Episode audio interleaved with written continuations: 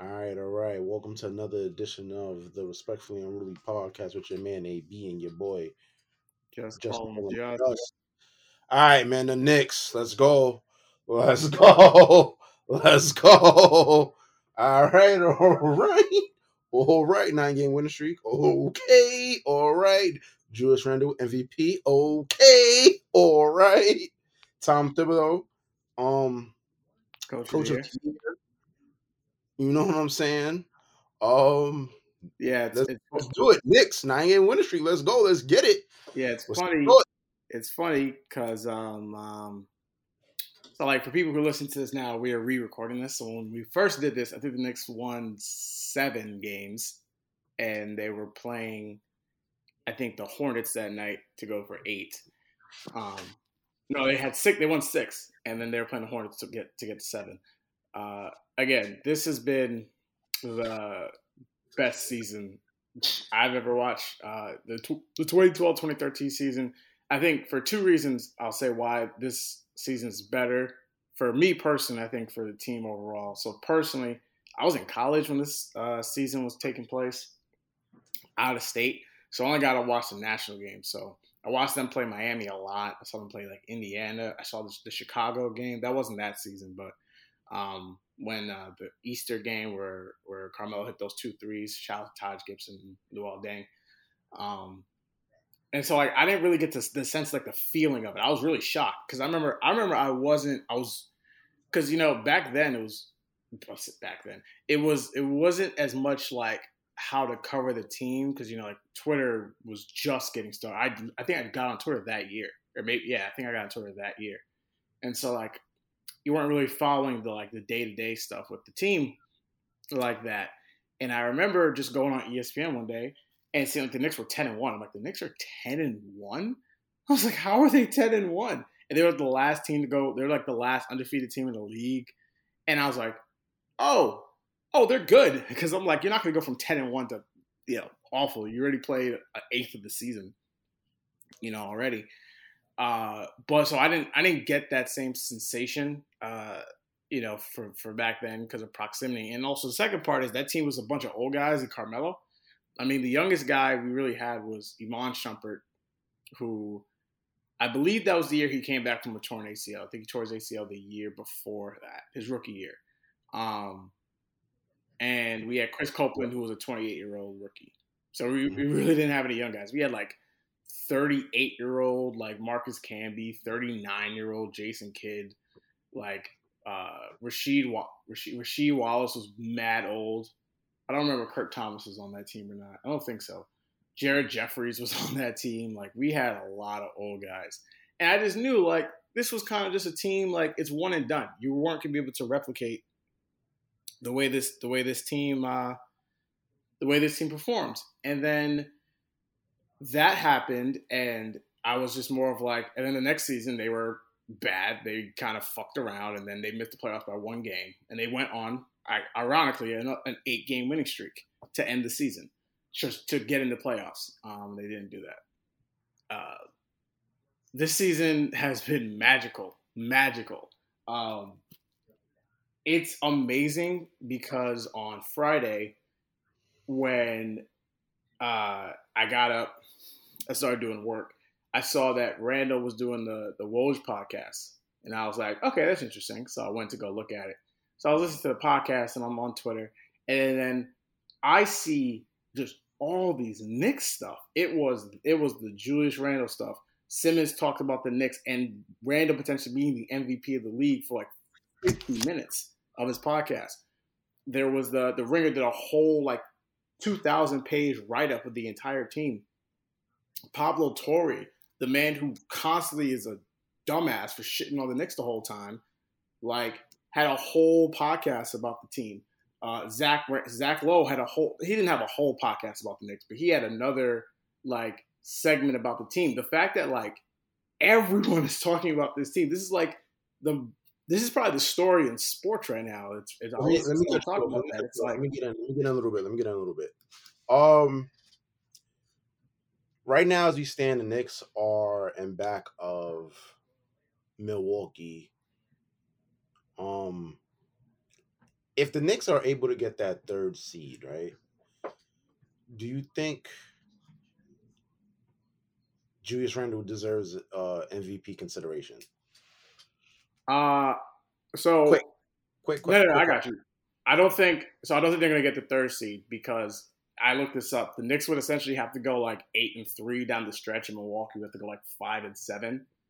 Yeah. That's that's for us to tie them. Milwaukee got a Milwaukee got a tough schedule. I think the easiest schedule from between one and between one and four. I think the 76ers has the easiest. Yeah, easiest but again, Milwaukee just. I still think. Look, I still think Giannis has a chance to win this. Like Mhm. I know people don't want to hear that, but like he plays the Yeah, Nets twice. Good. Like if he's the best, he's the best. Like it shouldn't we be, already talked about that. We already know how this works. shouldn't even be. It shouldn't even be. Oh, I'm tired of voting for him. Let me not vote. No. yeah, like like I said, like if you look up his numbers, he's having a great season too. He's putting up the same numbers as as as uh, But wait, wait, going back, going back, going back to your to your story though. Going back to your story about this season being magical. This season is very, very magical. I mean, they're one of the top defenses in the league. Um, between this season and the season that um the 2012 2012 2013 season i'm gonna still i'm i want to still right right as of right now i'm gonna still give the edge to the previous season just because um they were That was a better were- offensive team. they were they were better t- they they were able to actually make the second round and Melo actually got one MVP vote consideration he thwarted LeBron Yeah, first place. He finished third. Yeah I think it was uh Oh, it was LeBron. no LeBron had almost he was almost unanimous that one Yeah. vote Yeah, was he, he had 99 out of 100 and one vote Yeah. went to Melo. Yeah, so that that season was kind of Yeah. was kind of special. Plus, Melo hitting those two threes against Chicago was like crazy. I guess it's not. But that wasn't that so that was wasn't that fair. season. Oh, okay. I guess that's not pretty fair That was because the season beforehand, but still. There's no crowd in attendance. But yeah, man, I see there was uh some something else, and it's like, yo, I've been thinking like, dog, the Knicks has been the laughing stock of the league for so long, and it's just like, dog, like. Yeah. what what all right outside of a few teams outside of like a handful of teams why do why like why are you talking like i'm, t- I'm talking about teams like milwaukee talking about teams like atlanta shit philadelphia You know what minnesota it is, bro. It's just trolls. phoenix People like people like people people like to Sacramento. jump on bandwagon. like Whichever yo, way it is, you know? like what like what what gives y'all the right to talk down on New York? Like dog, like y'all haven't uh, like like no one no none, neither one of those teams Well, won. a none of those teams have won a title. even the Bulls. Well, and if no, I'm just talking about the past twenty, past twenty years. Just keep it at just keep it at twenty years. What has these teams done? Mm-hmm. You know what I'm saying? So hey, man. yeah, bro, it's it's very simple. just It's like good. it's it's the fact that it's New York and it's easy to pile on them, and they're gonna get. That's why that's why I think this season. Let's oh, wait, wait, but let's be. I think we're fair, surprised. But let's be fair though. James Dolan deserves all the hate that comes his way from. Yeah, look, I'm not. We don't like. Dolan. None of us. None of us like. None of us Okay. ride for him. I'm just Yeah. saying. So, like, my point was like, and I'll answer your question about Randle too. Like, my I think this season was necessary, even though it is unexpected, is because look, like, we're not gonna be able to ignore what the Nets are doing, and every conversation kind of going forward, while those guys play for Brooklyn, is going to be the Knicks and the Nets. It's just it's just going to be tied together now. They are now What a time to be a New York sports fan. they are now yeah they're now What? together. I know uh, Mets are good. Yankees are trying to be good.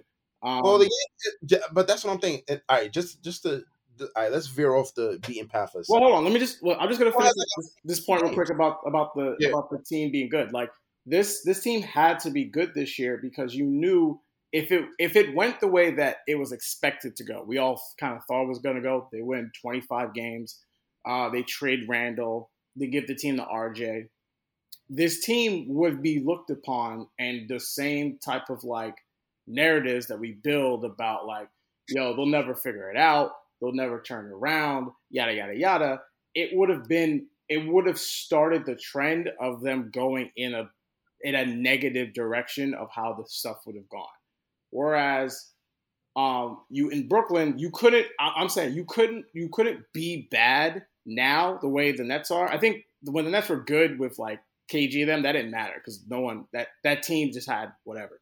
But um, in terms of like those guys having those popular of players, the Knicks couldn't afford to be as bad as they used to be. They had to be good. Now, did I think they were going to potentially win 40 games this year? No.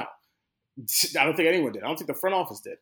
I just think they put together in honestly the best way that I think possible. They made a team that can that is good now and can easily get better for the cheap. That is extremely hard. When you don't have that blue when you don't have that blue chip guy that you get either in free agency or the draft. Because the Knicks turned Randle and Randle himself, he give him credit for this, turned himself into that player.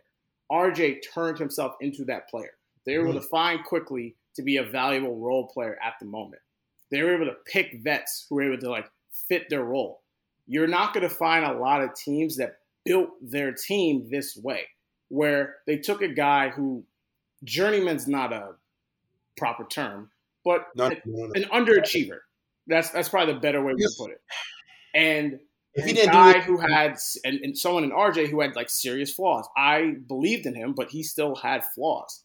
And for them to turn for those guys to be the heads with Thibs to turn this into a team now that I have no doubt they're getting someone in free agency next year, whether it's Lowry, whether they trade for um, another point guard, uh, whether Chris they get Chris Paul, they're getting somebody big to come in here because you're not going to do all this with cap space and then everyone's to be like, "Nah, I'm good," you know. So I, I, that's why I just think like this season was really important for them, just just for the other stuff on the other side. I like to give a special shout out to um, R.J. Barrett.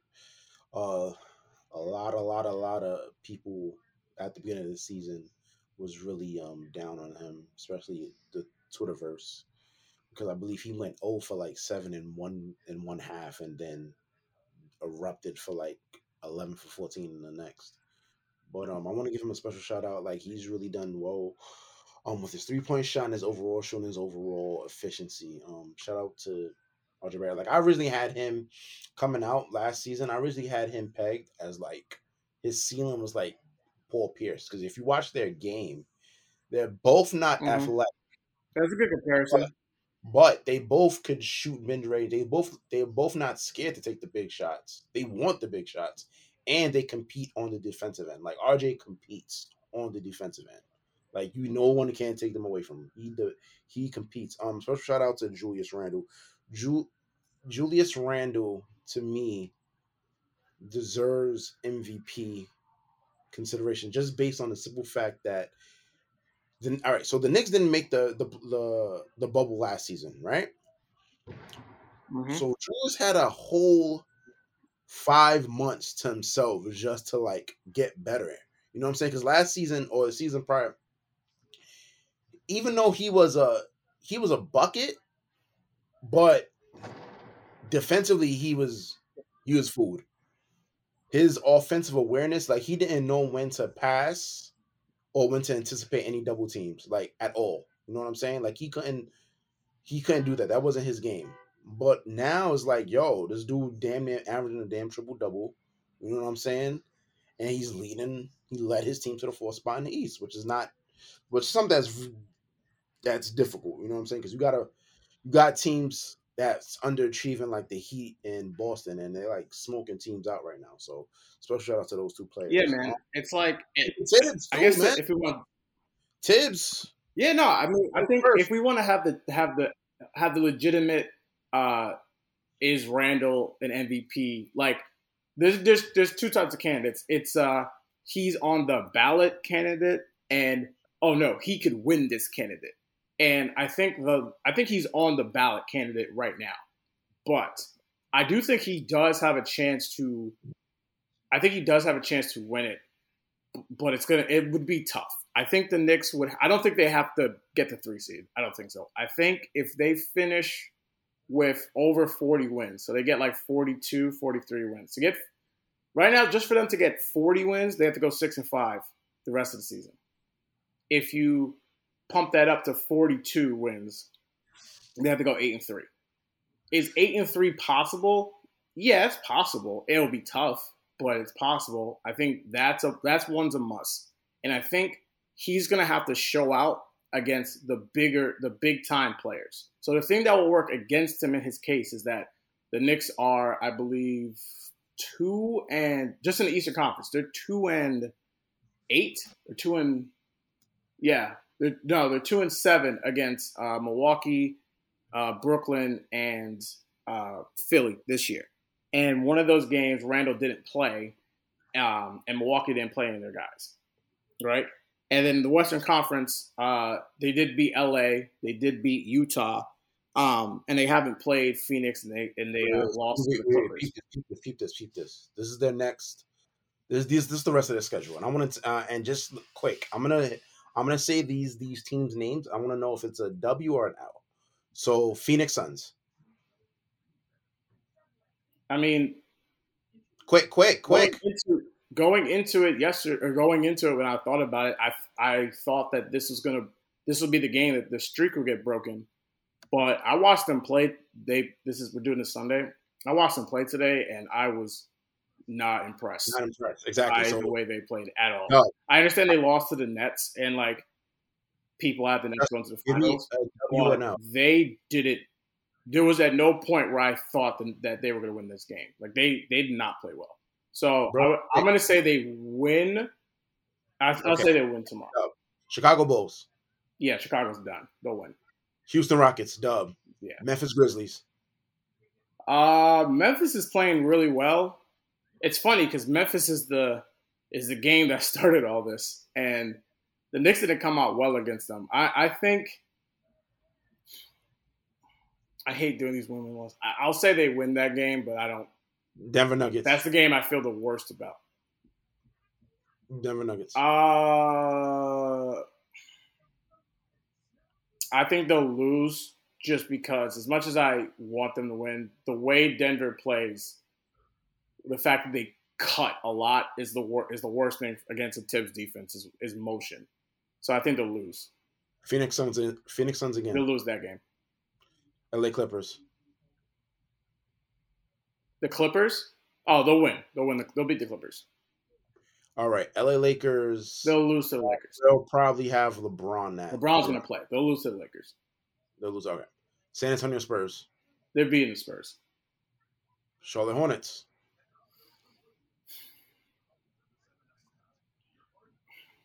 So I, I, we might be getting to the part of the season where everything's locked up by that point. I'll, I'll, I'll say they, I say they win out. After this. Yeah, Huh? I say they went out. They win. Boston Celtics. Win. All right. So that's It's eight three. yeah. No, no, no. Eight two. No, eight and three. They, they play eleven games. You oh yeah. You said they'll lose to Denver, right? Yeah, I said Den- they lose to Denver. They'll lose to the uh, clip, the Denver, uh, Phoenix, and the second time they play Phoenix and uh, the Lakers. All right. Eight and three. But like, I mean, I don't know. How do you like? How do you feel about Randle's chances to actually win it? Because I do think there's a there is a path for him to win this. There is a path. Um, like you said, if they if they manage to hit eight and three and they actually get that third spot, he needs to get a couple of votes. He need like it's gonna be hard. It's gonna be matter of fact. This all right. So like I said, Milwaukee's in front of him right now.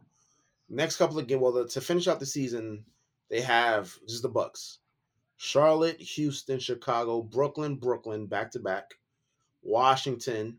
Westbrook right now is playing out of his mind.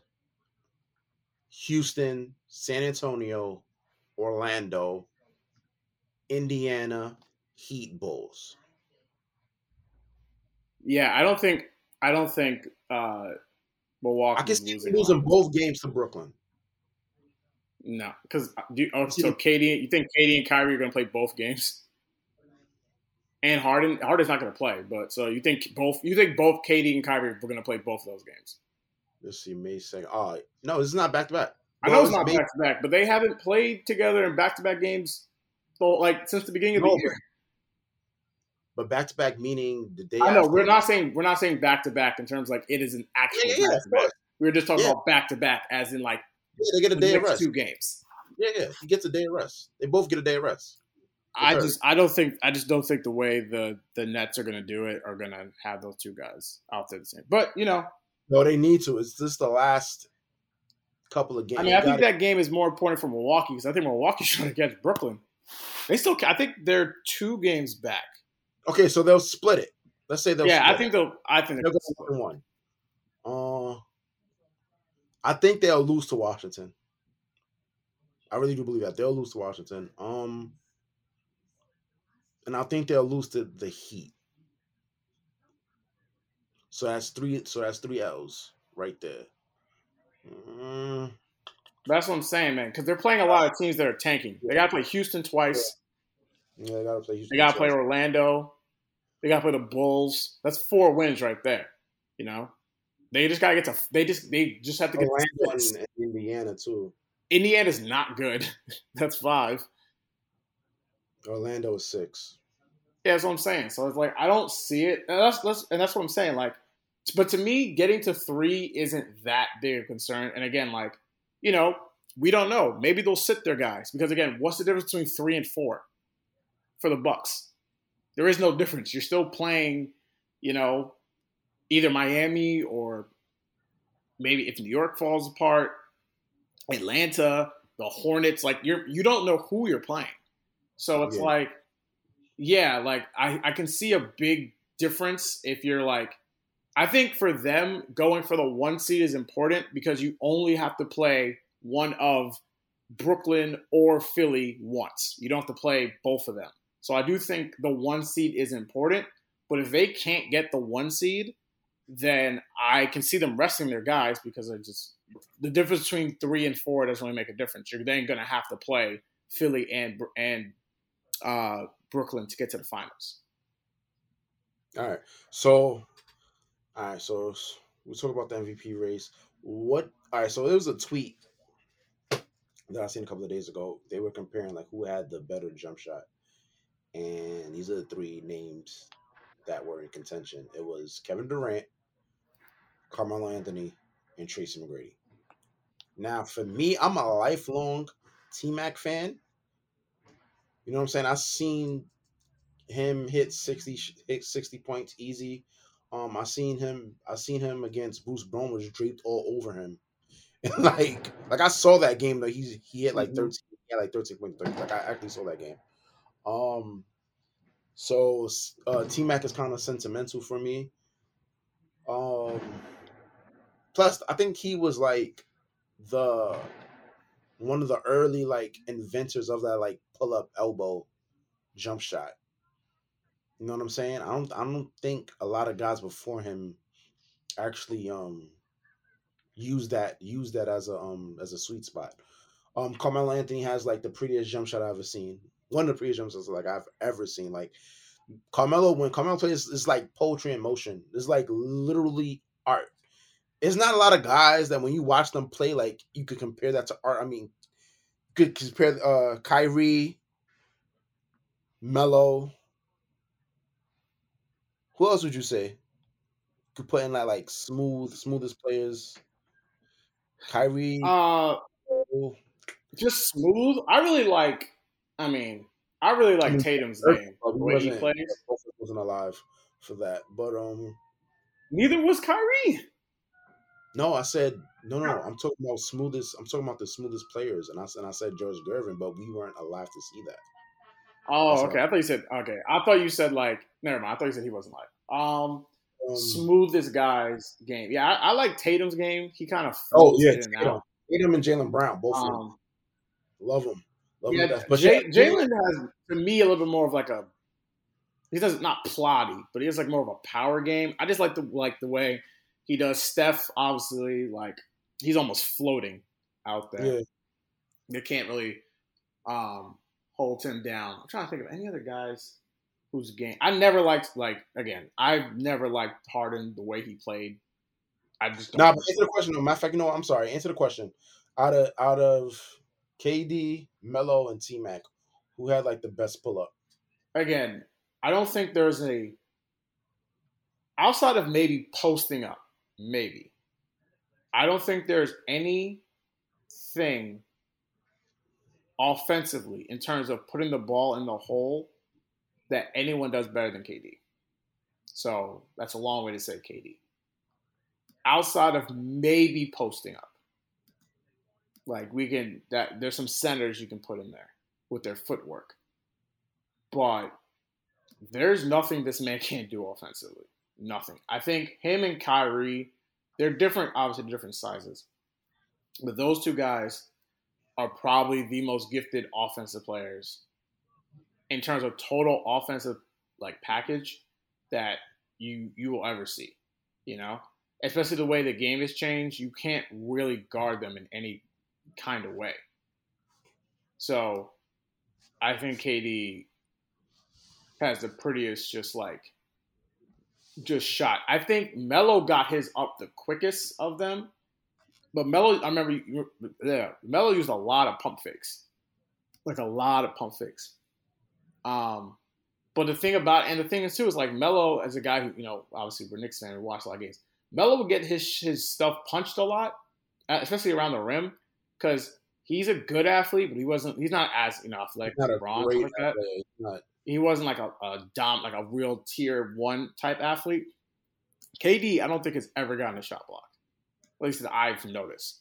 The ball's up too high, you know. I think what will be interesting, more interesting, will be him or Dirk because their jump shots are pure.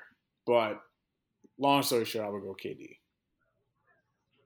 All right, cool. I would have went KD just based on.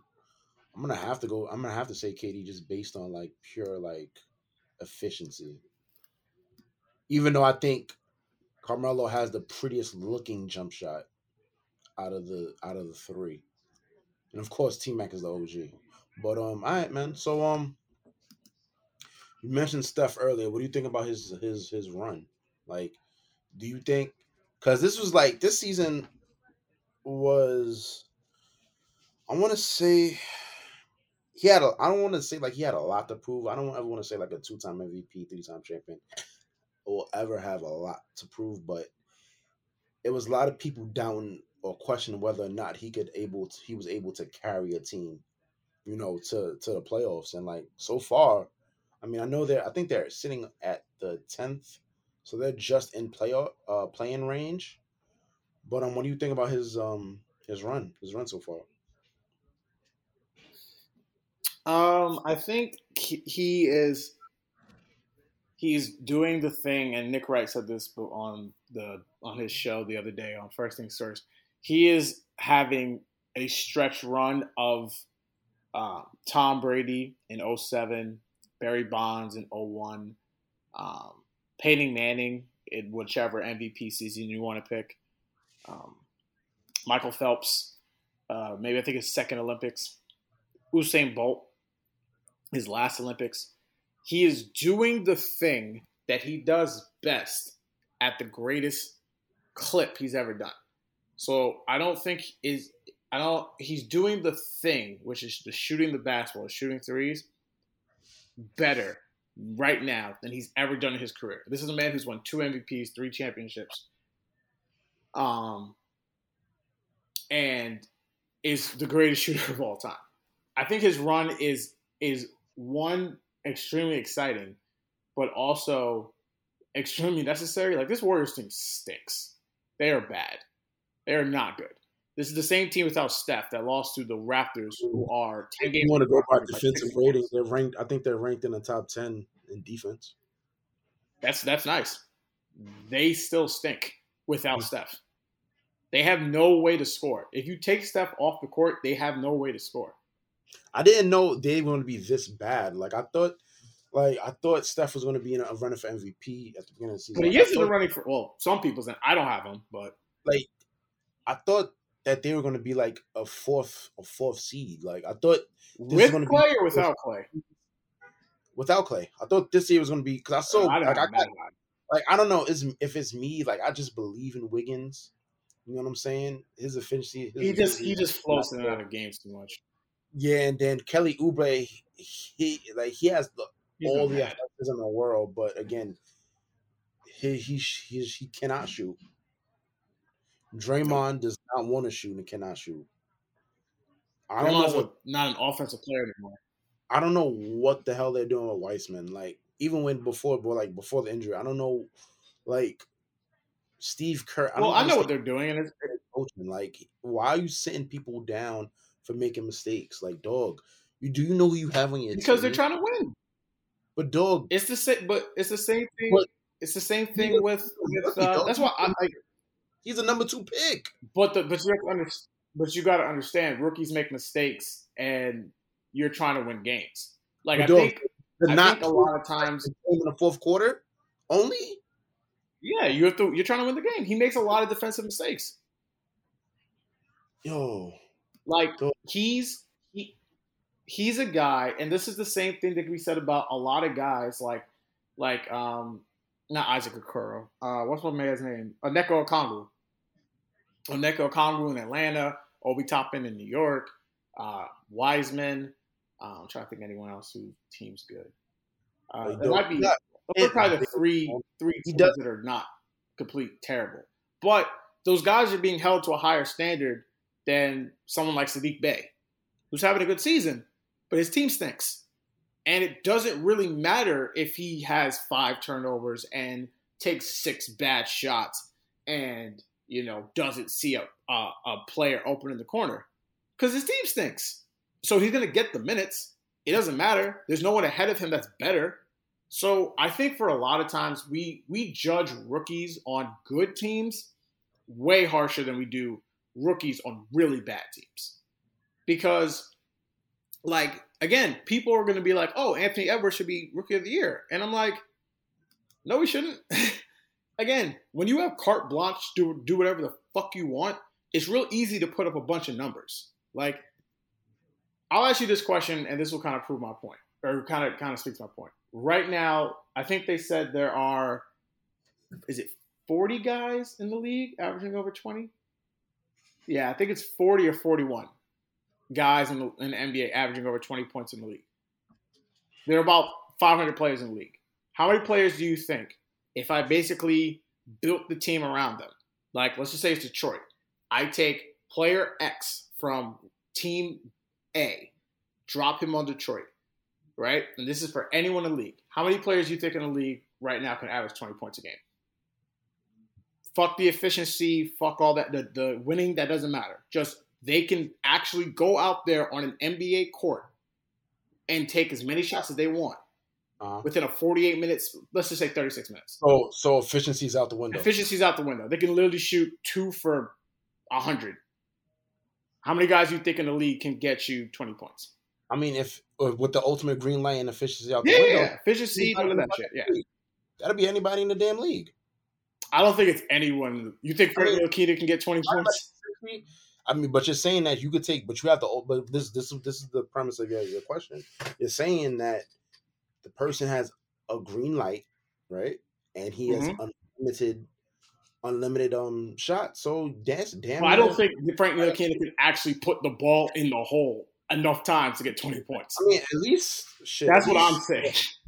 Sixty percent of the league could probably do that shit. Yeah. Oh, well, okay. So let's, Under let's those, say under those circumstances, Yeah, yeah, yeah. But I'm saying like, all right, so let's just say 60%.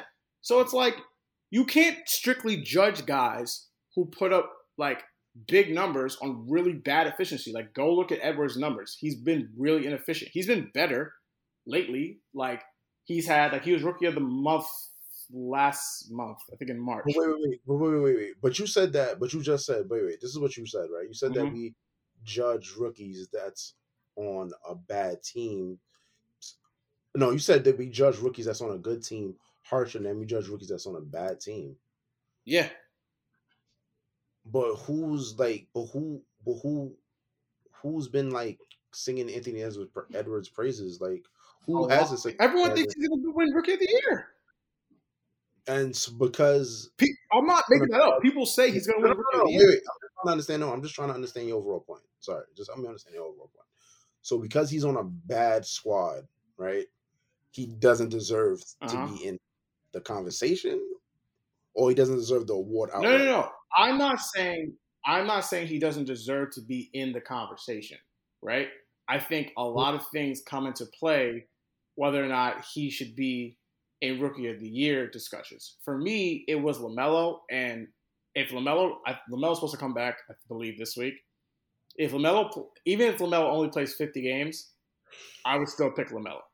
Not even, okay. it's not close. Yeah. I think number two might be Halliburton, maybe. It's between him and quickly for me. Well, why would you put? Uh, all right, so okay, so great. Let's stay. We stick with Halliburton. Why would you put Halliburton as number two over? Because he actually know, is. Like, two, how, how? Why would you put him over over um Anthony Edwards? Because his, he's actually like playing well and actually doing things to contribute to them winning. Now they've hit like a little. Not I shouldn't say a little bit. They hit a really bad skid. I think they were one in nine in their last ten. I know they just I think the one was against Dallas. Um, but I think he actually puts together like actual stuff to show like okay, I do stuff to help this team win. And this team was like decent enough. Now look, they just lost Fox for at least 2 weeks cuz um, he tested positive for COVID.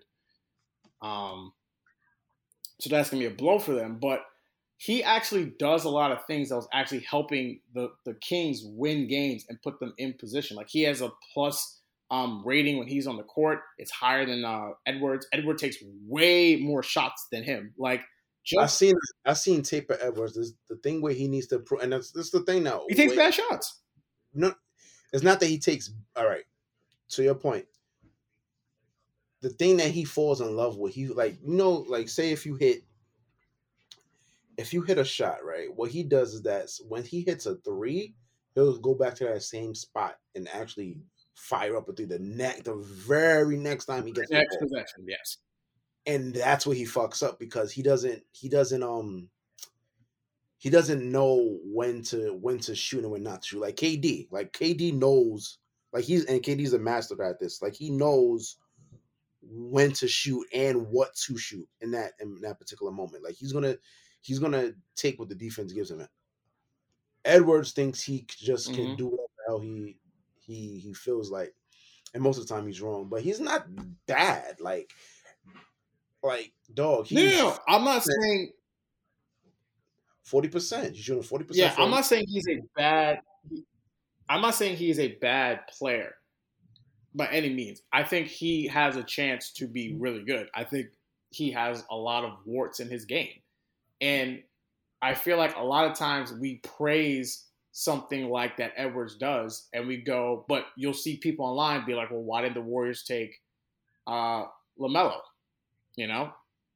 Or why didn't they take, um, I don't know, Patrick Williams or whoever? LaMelo's really the guy that they kind of point to. And I, while I do think LaMelo's going to be really good, I don't think them not taking LaMelo was bad in the moment. I think they decided that they want to take Wiseman. I think they want to trade down. I don't think they could convince anyone to trade up for the price that they wanted. And I think they thought, okay. And look, it's really hard. It's really hard what they try to do. They are they they had it. They were in position where they have a really team, a team that's ready to win now.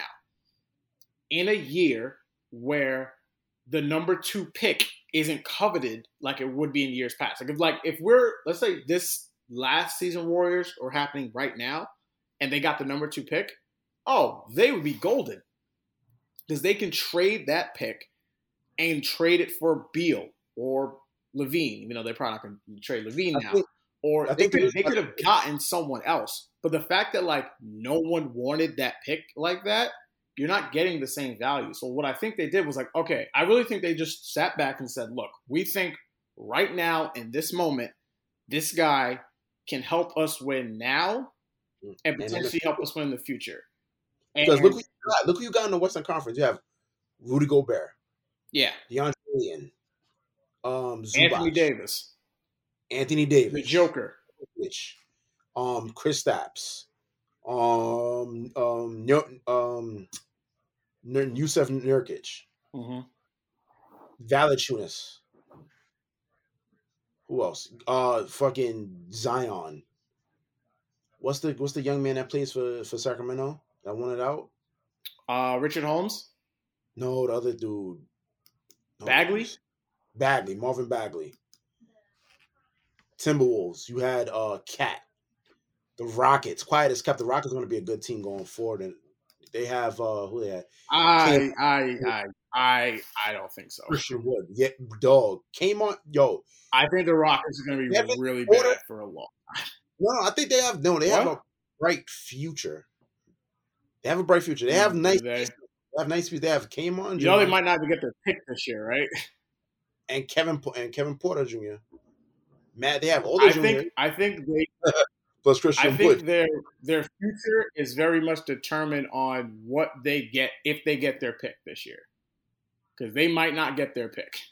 And if they don't get their pick, nah, I don't. I don't think. I like again. It's like I said. Like like we just talked about. I can get a lot. I can find a lot of guys in this league to give me twenty points a game. And do you do that efficiently? And do you make plays at the end of the game to win games? And like this is the NBA. I can literally pick any dude off any off any team in the NBA. They would dominate anybody else in the world. But this is the league. This is the NBA. You got to be like elite, elite, elite. So Yeah, bro. I don't I don't trust that. And I guess to get to get back to my point, it's like I think most people would, would look at Wiseman, uh, Okongwu, Toppin as bust, right? Most people will be like, "Oh, those guys are terrible players," and it's like, yeah, no, I think one, three, all three of those guys got hurt, and I think all three of those guys have teams that are either expected to, like the Warriors, they're in the playoff race, and two teams that are surprising, they're in the playoff race. Like if New York knew that Randle would be Randle, they wouldn't have drafted Obi. You know, like you're not going to draft another power forward when you have an All NBA caliber power forward. You know, you're not. You just. But again, no one knew that, so I can't kill them for making a decision that no one else was like mm, bad pick because Randle's really going to turn it around. You know, no one said that. Same thing with with the with the with the Hawks. I thought they should have taken Halliburton because I think they had, you know, you can you can play off him. But again, they got Bogdan, who's been great for them. I so I can't even kill them for oh, Speaking of the Hawks, that. all right, let's switch up. Let's switch up. Speaking of the Hawks, are you ready to apologize to the Hawks? Yes, I was wrong. Shitting that you took on them. Yes, Okay. I will also say though, the big I was shit wrong. that you took on them. I was shitting on them. You're right. I was wrong. Completely wrong. They're going to make the playoffs. They have a good team. Um, but what I will say is that everyone is healthy. That's what happened. no, no, no. Everyone's not healthy. That's what Oh, got right now, team I'm to be talking good. about when they- when they went on their run, everyone's healthy. No, they no, When they went on their run. Everyone was not healthy. Collins missed a lot of games. Uh, Gallinari missed a lot of games. Trae Young missed a lot of games. They fired their coach. Like you're not doing well if you fired your coach. No, no, I'm talking about no, I'm talking about after they after Nate McMillan took over. I'm talking about that run. That Yeah, but the thing oh. about it, the reason why I sh- so the reason why I shitted on them was because like I felt like they had a really weird fitting team. I was like, you have like 12 guys that all kind of need to play, but they all can't really play together. But what got their team to be good was a lot of their guys was hurt. Like Hunter hasn't played, I don't think, since February. Cam Reddish is still hurt. Uh, Kris Dunn hasn't played the whole year. Danilo's in and out the lineup. Bogdan was hurt for a while. Trae got hurt. Capela missed the at least uh, he missed the uh, well. Again, I don't know when we're putting this out, but he missed their last game, not this game against the Bucks. They they beat the Heat, but it's like those are seven rotation guys that missed several games, and that was my criticism for them the whole time. It was like you have too many dudes where it's like this doesn't really seem like it's gonna fit well.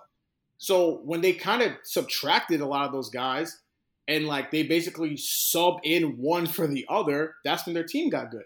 But again, credit to Trae, Trae Young. Uh, he's had a weird season. Like he he normally shoots about nine threes a game. He's only, he's down like six point six. Um, because of those threes that he his shot selection was horrible. Like he thought, he Yeah. was I mean, he'll still take a three where you're like, did you really need to take that three? yeah, but it's a difference between taking one of those and then Yeah, you're right. You're right. You know, Um, you know what I'm saying? Still gonna push the envelope, but Yeah, he definitely has been um, much more consistent in his style of play. Uh, he was so the last game I actually saw the fully play was the game he got hurt against New York, and he was carving like while his shot wasn't falling, he was carving the Knicks up, carving their defense up with his passing. He was able just to find the shooters, Capela on the roll. I did like the Capela trade when they did it at the time because Trae's gonna get into the paint, and the big is fucked because you can't really help up because the moment you take a step up to get Trae, the lob is there, and even if Trae misses the shot, Capela's the best offensive rebounder in the league. He had 20. He's I think this last week he's averaged like 25 rebounds or 20 rebounds. It's like the guy's a demon on the boards. So I was definitely wrong. I thought they would be where like um who's 11th? I guess the Washington was. I definitely did not buy their team, but no credit to them. I still think it's a weird team building thing, and I don't see how they're gonna like get this team to be better to like win a championship or get to the finals or be a top three, two seed in the in the Eastern Conference. But nope, I was I was dead wrong. I was wrong about the Hawks. So I'm gonna be wrong. Shit happens. Yeah, shit. So what about this Murray? All right. So what about this uh Jamal Murray injury for the Nuggets? Do you still see the Nuggets climbing up the standings even without the like their best scorer on the team by far? Because I think Jamal Murray is the best scorer on that team. Um, they say Jokic is the. Well, you think he's the best scorer on the team? Yeah, yeah, man. Yeah. Why? He could do it like he's another Gilbert Arenas. He could do it from outside. He could set people up. He has a he could shoot from mid range and he could take it in. Like his inside a percentage is like ridiculous. Let me, let me see. Jamal Murray from two. I mean, so this first this season was the first season that Murray averaged over 20 points a game. He's never averaged over 20 points a game beforehand. And mm-hmm. you can you can give me a legitimate argument it's because you know Jokic has the ball in his hand a lot, which is fair. You know, he does have the ball in his hand a lot. Um I I think Murray is really good. I don't think he is the offensive player that Jokic is. Jokic shoots better from three than him. Jokic is Jokic might be the best passer in the league. Like it might be him, LeBron, and Chris Paul, maybe Trae Young. Like those, those are like the four guys. Maybe even Harden. Those might those are like the top five passers in the league. Those five guys, and I think that if we're doing all encompassing offensive player, like how many points that you yourself generate for your team, I don't think there's anyone. Maybe Harden.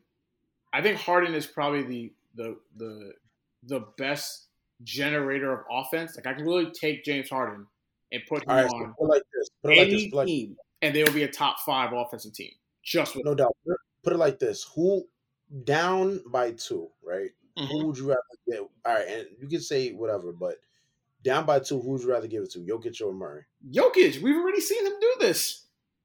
You ever seen? He had Jokic? a game winner the other day against Memphis. I mean, I'd rather, like I, last week. I'd rather go to Murray, man. Honestly, like I've like, seen, Jokic like is you're not, you cannot guard. Like it's funny, he's so unathletic that it makes it hard for him to guard. Like you can't, like, how are you guarding him? You're not blocking his shot. You're not, and that's a, that's the thing about guys like that. I that's why I like guys like that and Luka. Is like you never Yo. speed him up. You never see like Yo. he's uh he's like um you never see that he's like out of his element or like he's like his shots being rushed. He's taking basically every shot that he needs to take. Yo. And yeah, so like so like um before the before the technical difficulties. So yeah, like to me, I just think Jamal Murray is is a better offensive is that should be the number one is, is the number one option on Denver as far as scoring wise because it just felt like and this is going back to like the bubble as well. Like I know like we could I know we could go through the numbers. Jokic might have better numbers, better shooting percentage than he does. But it just feels like to me when I watch Denver that that team goes as far as Murray does. You know what I'm saying? Like Murray's always the one that has the ball in his hand when it's crunch. You know what I'm saying? I mean, of course, Jokic is a point forward, so but it's just it's just like it just seems like to me when I watch them, they always go to like Murray. You know what I'm saying? Mm-hmm. But um, yeah. So what you what would you say? Yeah, I just I understand. I can see that because like it's it's becoming a guards league in the in the in the terms of like it's it, the, the game is predicated to have like wings and, and guards dominate uh, how am I say the ball in their hand and get to the paint. But the thing is, is that it's just like Denver isn't built like that. They're built very much kind of like how Philly is, where they run their offense through their through their big man and they put Jokic at the top of the key. I just think if I put if I essentially separated the two, which we have right now, Denver I believe is now eight and one with just uh Jokic and no Murray. And I just think like you and I think for me, the reason why so I didn't have Denver making the the, the West Conference Finals because um, I don't think they have maybe enough high high um, high impact players to necessarily get their shot off because that's the biggest thing in the playoffs. Why that's why like teams like you know for you like why you think um, the Nets are going to win the whole thing is because they have th- at least three guys that can get their own shot. You know, and it's hard to finals. They'll win though. Yeah, I don't. I don't. I mean, I don't have them winning, but my finals. point is, just like you're going to need at least multiple dudes to be able to get their own shot. Now, that doesn't necessarily have to be like, you know, three uh, All Star caliber players. Like last season, it was for the Lakers who won it they had it with um, LeBron, AD, and it was randomly Rondo was the guy who was getting his own shot. And if you look at it with the um, with uh, Miami and the style that they played, it was again weirdly it was Jimmy Butler, Bam, and Tyler Herro, and Goran and Dragic. They had multiple guys who were and you know Jae Crowder. They had multiple guys who were able to get their shot, and the reason that's the reason why I didn't have them. I feel like it's fine because I feel like if you if you have Jokic, you will generate enough offense to score with almost anyone in the league. That's why I don't think that this Murray injury was was as bad. I think it's a lot of people make it. Maybe because I wasn't as high on Denver as other people were. Um, but we're seeing it now. I don't know if we just give Murray and give him like I don't even know what kind of center you can even play with him now. Like, because Jokic is so unique. It's like, would Murray be better with a rim running center? I don't think so. I think he's with the best possible center for him. A guy that does a lot of the playmaking. Murray can just be a secondary playmaker, and he can move without the ball, and he can get so many open shots. Like Jokic is going to get a lot of dudes paid. Jokic got like Jerry and Grant, Jerami Grant paid. He's gonna get Michael Porter Jr. paid. He got Jamal Murray paid. He got Will Barton paid. He's going to. He's a cash account. He's the same thing as Luka. Luka's gonna get a lot of these dudes that come in and out of Dallas a lot of money because of how he generates offense. And so, yeah, I don't think it's close really between the two. I think that Jokic, I don't ever see Murray being an MVP candidate like Jokic is. Jokic could legitimately win this award with, you know, a month left in the season. I think Denver doesn't sniff outside of the second round without Murray this season. Um, I think last season in the bubble, they kind of had like the element of surprise because you really didn't know what you were going to get. You really didn't you really couldn't pinpoint what you got out of that team until they beat the Clippers. I guess that's why the Clippers, uh, of course, being up, being up three games is you know, made them actually lose sight of the end goal. You know what I'm saying? But without Murray, and especially next season, I don't see this team even being in fourth place. Let's see. Let's look at this schedule. Let's look at the schedule for the next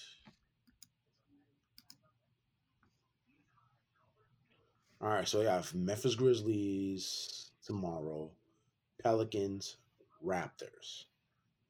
So that first three right there, you have teams playing for something. You know what I'm saying? You have teams playing for that for that for that uh playing spot. Then you have the Clippers, Lakers, Knicks, Utah, Brooklyn, Hornets, Timberwolves, Detroit, and then finally the Blazers. Now you lost Will Barton. I think uh I think it was like what uh, an ankle, an ankle sprain. I didn't even know that, but okay. Yeah, they don't have Will Barton. Will Barton's not playing. But um, yeah, dog. Like I don't like with Murray. I could see them definitely giving the business to like the Grizzlies, Pelicans, and Toronto. But without them, it's like yo, that Toronto plays too much defense. Now, plus they're a tough team. Memphis is a tough team. The Pelicans have Zion. The Pelicans are not beating the, the Nuggets ever. They're playing, but they're playing for um. They're, but they're playing for. Yeah, that team's uh, also not good. Like you, I think for what we have to realize is like this is the time. This is the not fucking around hour. So like we talked yeah. about. I don't know. We That's before we jump on this pod, did we talk about Boston and the Hornets? Mm. No. No. We, okay. No, no, I'm saying before we jumped on the podcast. No. So the, so the reason why I bring that up is because I probably was thinking to myself. Boston played Charlotte today, and they got waxed. They lost by 20 points in Charlotte, right? And the reason why is like it's important is because like this isn't the time. This isn't fucking around hour. Okay, like the playoffs are in three weeks. All right, this is the time where the better teams and the best teams are rounding into shape. The playoff teams, and especially for Boston, you're trying to stay out of the playing game and now you're tied with Miami for seventh. And Miami's going to play tomorrow. Wait, wait, wait, wait, wait, wait. We're talking about the Pelicans. Yeah, no, no, no. I'm just I'm getting to like a larger point of just like the team that you are. We're now 60 games in, right? The team that you are, this is who you are. So yep. the bad teams, which the Pelicans are, are not going to now take these 11 games and turn it around. You know, I've seen 60 games of evidence to see like, okay, like this is who you are. The Pelicans are a horrendously bad defensive team that can score. And if you think that Steven Adams is going to stop Jokic at any point, that's another thing coming. Now, Zion's going to get his points, but we've already seen Zion get his points, and this team still lose. So, nah, they're not beating Denver at all because they've had plenty of time. Wait, wait, to be fair though, they beat them already this season. That's fine. But I'm talking about right now. This is the this is the not fucking around time. I'm talking about yeah, now. and they don't have Of course, fucking the the uh, Detroit beat the Lakers like early in the season. Anyone can beat anyone. Time, but if you're saying this is not fucking around time, wouldn't the Pelicans not be fucking around? But they've been fucking around the whole season. That's my point. So I'm talking about for the teams that are clearly the good team. Denver's a good team. The Lakers are a good team with their players back. The Lakers are a good team. Utah's a good team. If Utah lost to the Pelicans, you'd be like, what the hell? Unless like, you know, everyone's sat. Um but you can't be that's what I'm saying. This isn't fucking around hour. So so Denver can't lose to the Pelicans.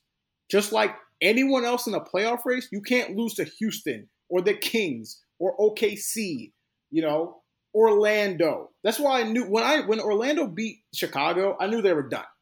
I knew they were done. You can't lose that game. You can't lose to the Timberwolves. Okay?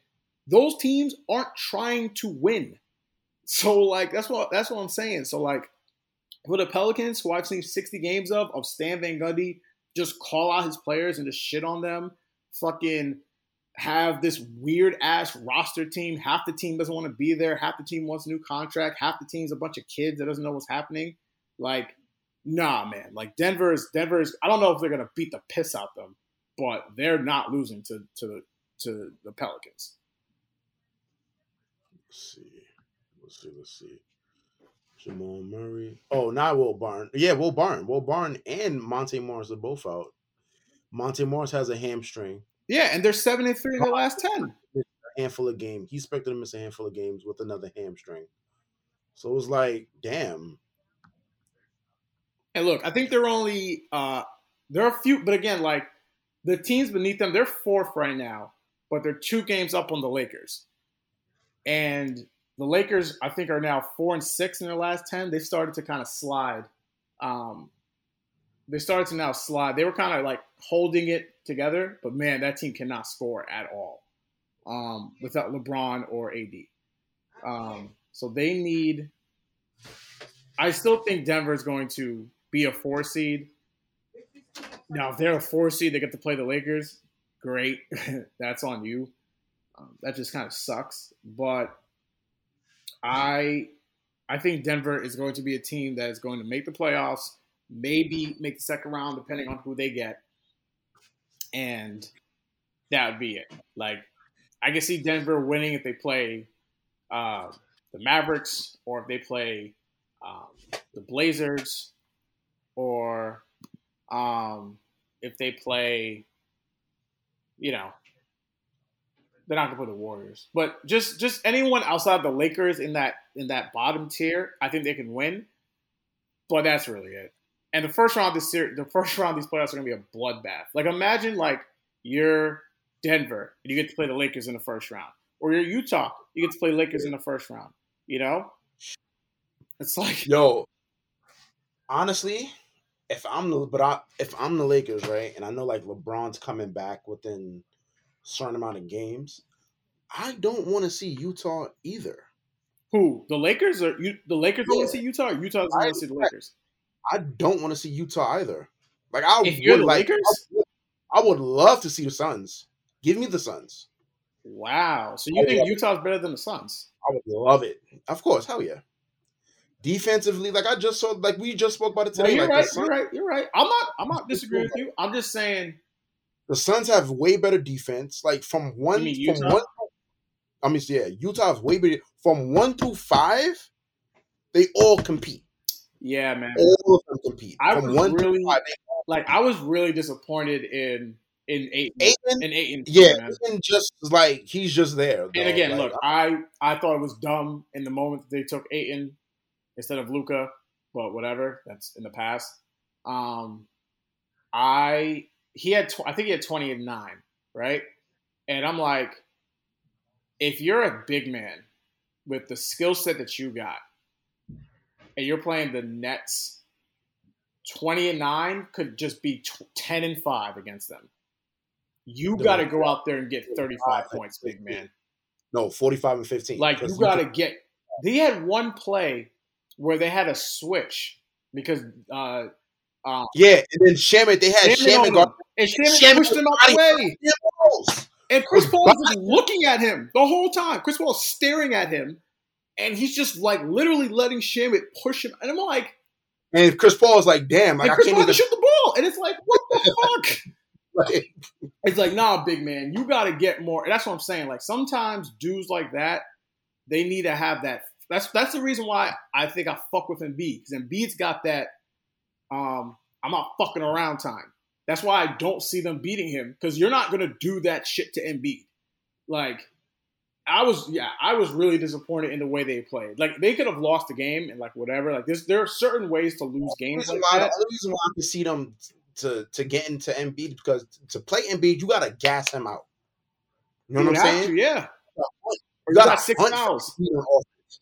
You have to hunt for Embiid on offense. That means you have to get Embiid to even though they had like that video of Embiid locking up on Jrue Holiday, Yeah. you have to have him do that for 32 minutes of just straight drop. You know what I'm saying? Because if you got him doing that for one game, he's not going to play the next game. Mhm. You know what I'm saying? Because his knees are not going to be able to to withstand that shit for like a good 30 minutes. But um, yeah, going back to um the Lakers, yeah, dog. I don't really see them wanting the Jazz either because that's going to be a fucking dog fight. You know what I'm saying? Bron and them is not.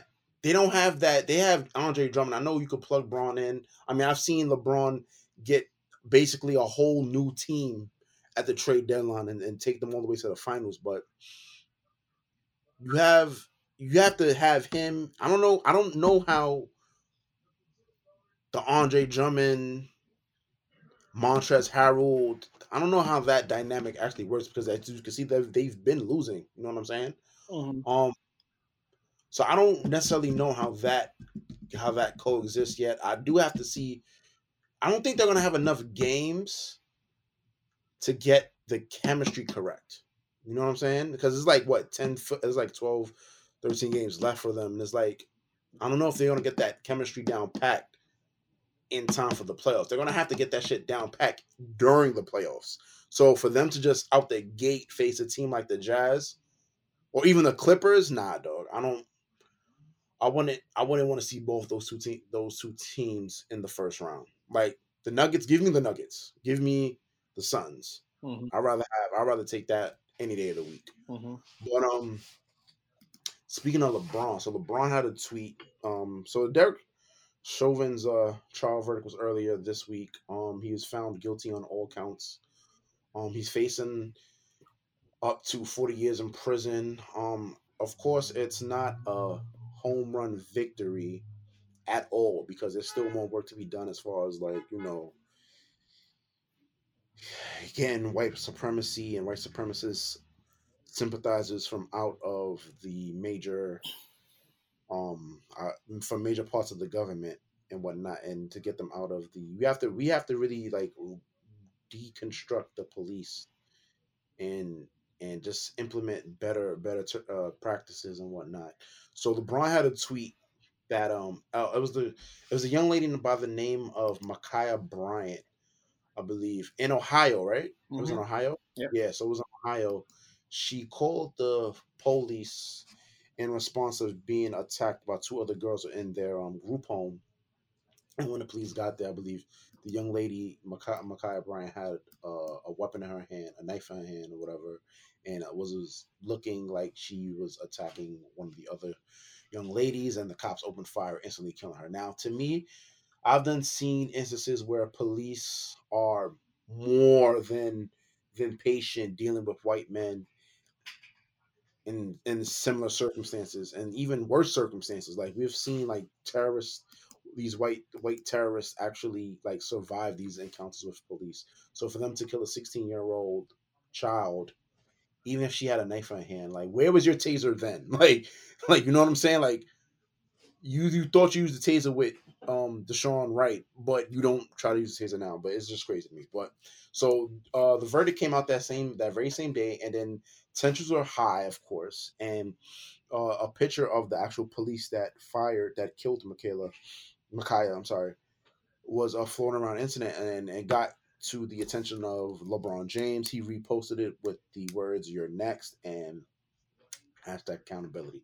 Now, for me, everyone who has a pure soul and a pure heart knew what he meant, but of course, the people that are of the KKK culture and their sympathizers thought that he was targeting, he was sending a signal out there like Donald Trump to target a specific group of people mm-hmm. that police. Um, to me, this is really a a, a rally for, uh, for, again the KKK coalition and their and their sympathizers to attack someone who is pro-black like LeBron James. Um, yeah. So, what is your uh, reaction to that? To LeBron's tweet? Because to me, wait, and so let me. I'm sorry. I'm sorry. Let me just say this one last thing. To me, it um, it wasn't like again, for you to all for, to honestly think that LeBron or you to just speculate or you to say or you to type that LeBron was actually talking to police, that says a lot about you as a human being that you would go automatically to violence. You know what I'm saying? Mm-hmm. Because he said the words "You're next," hashtag accountability. That on the specific day that Derek Chauvin was found guilty. Like I don't know how uh, a person of a pure heart and spirit can actually go to to go to that that type of um conclusion. But go ahead. Yeah, man. I think I just think like it is clearly just a discussion that I'm not really here to talk to people who are like have bad intentions, you know? Like it's not really worth my time. It's not worth the space. I think um I felt a lot more positive about the people being like seeing like our generation and I guess the generation after us too, have have come to a place where like this isn't cool. Like, and it wasn't just because like you know we've had protests before. We protested when um, Eric Garner was killed in New York or Jersey, technically. Um, Walter Scott, Ahmaud Arbery. Like we've had like these um, these huge conversations about how like wow like look like it um like like this is wrong and like you know most of those situations had some version of a videotape in them involved in them and i don't know why i, I feel like i keep like going back to why this this uh, george floyd situation was uh was uh so triggering for people and i think it it might have just been length you know like you ever watch you watch saw Yeah. like the saw movies Let me answer that. Let me answer that question. Let me answer that question. The thing that made it most triggering, triggering, and for around the world, especially for this type of response, that triggered this type of response around the world, not just the United States, was the mere fact that a we were in a pandemic. B no one had basically everyone was home and in lockdown and feeling the effects of that. C no one really had work. no one really was going to go to work the next day anyway. So just the pandemic and the feeling of just gloom and people struggling and then to see this piece of shit cop on this man's neck for nine for for almost 10 fucking minutes was just like yo like when is enough enough like because i went to i went to a protest i went to two protests in, in, in one day and the um ratio between black and white was I want to say three to ten. For every three black people, there were ten white people. Like, and that just made me feel like yo, white people are tired of white people's bullshit. You know what I'm saying? Like they're tired of the bullshit. yeah But um, yeah, man. And then on top of that, the man was the man was on the ground. You had him on the ground anyway. You know what I'm saying? What was the what was the point of having your knee on his neck and then you posing for it? Like he had his hands in his pockets. Like dog, like you serious? They do everything for clout. Yeah, Like no, he man, was it's not like right. it's was it's always funny too. Like you ever talk to white people and they're always just like, um, they always just use like these really bad analogies. Like I remember I had a friend who who was like, "Yeah, man, but you know more more white people get killed by the cops than uh, more unarmed white people get killed by the cops than black people." And I'm like, okay, a there are more white people in this country than there are black people, but b that don't make it right. It's It like doesn't I don't want the Yeah, white people who are unarmed to get killed by the police either. It's like I don't want anyone to get killed by the cops. like what Bro, are you you should- talking about? Like what are you talking about? It's always opposition to blacks, man. Is Black Lives Matter. They're willing to kill their own white people so that they can kill the blacks. But you but you notice that with other other ethnicities and other racial groups there's no type of um there's no type of nothing. You know what i'm saying? There's no type of drawback or anything. No, it's just crazy. Like i've never seen this before in my life. All lives matter. Like what is like what are you talking about dog? Like we know that. Like that goes without saying. Mm-hmm. Anyway, all right so let's just tackle these last two uh, subjects. All right nfl draft hmm why is there a conscious effort to make Justin Fields like the number 10 picked? The number 10 pick. Like, what's going on? Like, what's going on with these Bro, people? I don't know. I just I don't believe anything that comes out at this time of the draft. I think everyone's lying because that's the best way to get everything to make sure things happen. Um, Is it is it like a is it like a Jedi mind trick with these NFL owners? yeah, they lie all the. And- Don't believe. no, wait, Don't believe wait, wait, anything Justin that you hear. No, is it is it like a trick to try to get Justin Fields to drop all the way so they Of can course, snag him? you always use things. It's always the way that they will do stuff is you have to understand. The lower you go in the draft, the less money they have to pay, and it's simple like buy and demand. Right? I want an Xbox, but an Xbox costs five hundred dollars. But if I can go somewhere else and it's four hundred dollars, I'll go somewhere else to get it four hundred dollars. If I wait two months and get it for three fifty, I'll wait three months. We do this all the time. it's just weird because these are actual people that we do this with, as opposed to like um, items. But I just think people put stuff out there all the time, so they get a guy either to fall to them or like that's that's cheaper. Like a perfect good example is like, um, so Lamar was the last pick in the first round three years ago now. I think it was 2018, right? So he's sliding down the draft board, and the reason why it was a smart move for the Ravens. Um, I forgot who they traded with. I think it was the Patriots. Um, why it was a smart move for the Ravens to trade up to get Lamar is because they, they don't have to pay him. If he hits, they don't have to pay him for five years. You know, I think Lamar's base salary is like four million dollars. You know, it's like whereas Baker Mayfield, who's in the same draft as him, his his salary just for next year, he didn't have an extension. They just picked up his fifth year option, is eighteen million. So it's like, like it's just a good business move because like it's a year less you have to pay him. Like that was the difference with with Dak, where Dak was a fourth round pick and the the Cowboys had to pay him a year earlier than they probably wanted to if Zach was a first. If said Zach, if Dak was a first round pick, you know, and then there's more years of control. So like you could have had Dak for five years, and let's say you want to franchise tag him for the sixth year, you could have gotten six years of. Is it? But is it? But do they use racially motivated? Do they use racially motivated language like? Of course, a lot of this stuff is coded. Like why he can't read the field. He he's a he's an athlete playing the position. He's uh he doesn't um go to his second read. It's it's just, it's all shit like that. But it's like I don't know. Like I again, like I watch college football a lot, and I didn't watch Zach Wilson, so I can't say if he's gonna be good or bad.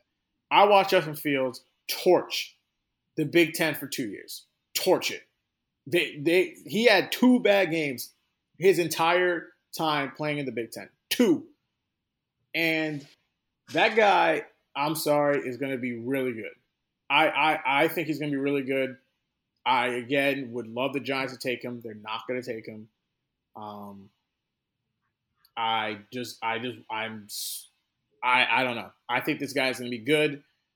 Um, I understand why everyone like, and look, like there are ways to evaluate people. And look, I've seen guys who have legitimately evaluated him based on his skill set and said that he's not that good and had like actual like bullet point reasons, like elbow flares up. Um, he he's in inaccurate going to his left, going to his right. He like like little things that are actual like football terms instead of like the fucking read the defenses and like athlete playing quarterback. You know, I don't know. I think a lot of people put a lot of things out there to a lot of scouts in the media so that that their player falls to them. And that's just the way it is. So I don't believe anything. I believe their actions. So I look at teams and what they do. So I know that I personally think, like, like we just stick to New York. We know that the giant, the Jets are drafting Zach Wilson. They got the second pick. They traded their quarterback away. They're taking Zach Wilson. Um, the Giants, no one really knows what they're going to do, but I think they're going to get someone that's going to help Daniel Jones because Daniel Jones is the only reason the general manager has a job. So if that's a wide receiver, if that's a tackle, I would be shocked if they pick a defensive player. I think they're going to take either a tackle or a wide receiver. Um, is it the best move? Who the fuck knows?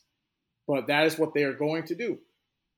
So do not believe these people when they um, say, "Oh yeah, we're looking for this this position." Like half these motherfuckers are lying. So we'll get to Thursday, and then it'll actually be like a good conversation. But I don't. And to answer your question, I don't think Justin Fields gets off the top ten. I think he goes to either I think he goes to either Denver or uh, the Patriots, but I think the Patriots would trade up for him. So one of those two teams will get. If he goes to the Patriots, just off the bullshit he had to go through alone, if he go, if he, if he actually goes, to, I will watch every single game, every national game of the NFL. I haven't been doing it because the bullshit that they liked to, that they did to Kap. I've been reticent to to actually watch the NFL, but um, I will, I will watch every national televised game if he does go to the Patriots. But um, ending on that note, I just want to say again, man, this has been a tough week, tough couple of tough year for hip hop in general. I want to give a rest in peace to DMX, Black Rob, and Shock G. Um, thank you guys so much, so so so so so much for your contributions to this culture. Um, shit, Shock G alone, like if if it was no Shock. Yo, you knew that wasn't him at the never nose? been no Shock. If it was DMX, even DMX was like my favorite. Like I started listening to music in '98, and DMX was my favorite rapper at that time. And even to this day, it's like, yo, every song that Hov and DMX has been on, Hov's like my favorite rapper of all times. But DMX is in my top. He's in my top ten too of all times. But let me hold on. Let me say something about Black Rob before before I go into that. Black Rob when he came out with whoa, like that's a slept on. The life story of Black Rob's a slept on gem, gem of a fucking hip hop album. Um, damn man, I just I remember I remember that shit being in Shaft and that uh, Samuel L. Jackson Shaft, and it was just like a like when that shit dropped, that shit was a banger, banger. Um, but as far as DMX, what I want to say is that every time he was on the track with Hov, he ate him up. Every time, like every track you could go to, he ate him up. Murdergram, um, Blackout, um, Money Cash Hoes, like every single track, DMX had like the best, the best verse by far. But um, yeah, go ahead, dog. What was you about to say? No, I was just like, um, I was gonna say for Shock G, you didn't, you knew that wasn't him with the nose for the Humpty Hump. I knew that wasn't him by the time I was around 22. Yeah, I did. I was reading about him, like most recently, obviously because of the passing. I was just reading some more stuff about him, and yeah, man, like, like I said, like I people don't know my hip hop background. My, I was not uh, into hip hop, not by choice. Uh, my mother did not like that hippity hop gangster rap shit, so I wasn't. I wasn't really into, like be able to listen to a lot of that. But when you know, just doing doing not research, but just learning more about him and, and Digital Underground and them guys, it was just like, wow, these dudes really like brought out the characteristics of hip hop, where it was just like you can just see how like that was definitely in the age of like, uh, you're gonna see me right there, then I'm gonna go over there. It was rapping like that, like the LL Cool J like 1980s type of rap, but that that group has so much soul. That obviously the Tupac connection, AB just mentioned, but Shock losing losing Yeah. all those guys in their 50s, Shock G 57, Black Rob, and um, and uh, DMX are both 50. Um, it's sad. Um, I think Black Rob, died was, for different different reasons. What's up? Black Rob I think was 51. 51, yes, excuse me. Um, they all died for different reasons, um, different causes of death. But yeah, man, it's it's sad when you have guys who like I wouldn't say we grew up on, but guys maybe like another generation, like they grew up on that kind of music, and then those guys are dying at like and 50 dying before 80 is very young, you know. Yeah. So the fact that these guys are passing away so soon, or suddenly rather, is very sad. Um, but you know, always listen to their music, man. They left a mark on this 98, earth. 98 to me was the well, aside from it being my first year, like being a hip hop, a full fledged hip hop fan, I think '98 is probably the greatest year in hip hop. Honestly, the Mhm. greatest year hip hop has had in terms of like quality of music, record sales, recognition. Like that year, you had two DMX albums, Jay Z, Outkast, a whole just a whole lot of shit dropped, man. A whole whole lot of shit dropped, and um, damn. Thanks for the memories and thanks for your you guys' contribution to to the culture, man. You guys will never be forgotten. Mhm. All right, y'all. This has been another episode of the Respectfully Unruly podcast with your man AB and your boy. Just call him just. God damn, dog. You ain't gonna say it with no type of enthusiasm ever, huh? Nigga, it's nine o'clock. Yeesh. All right. All right, man. Good night.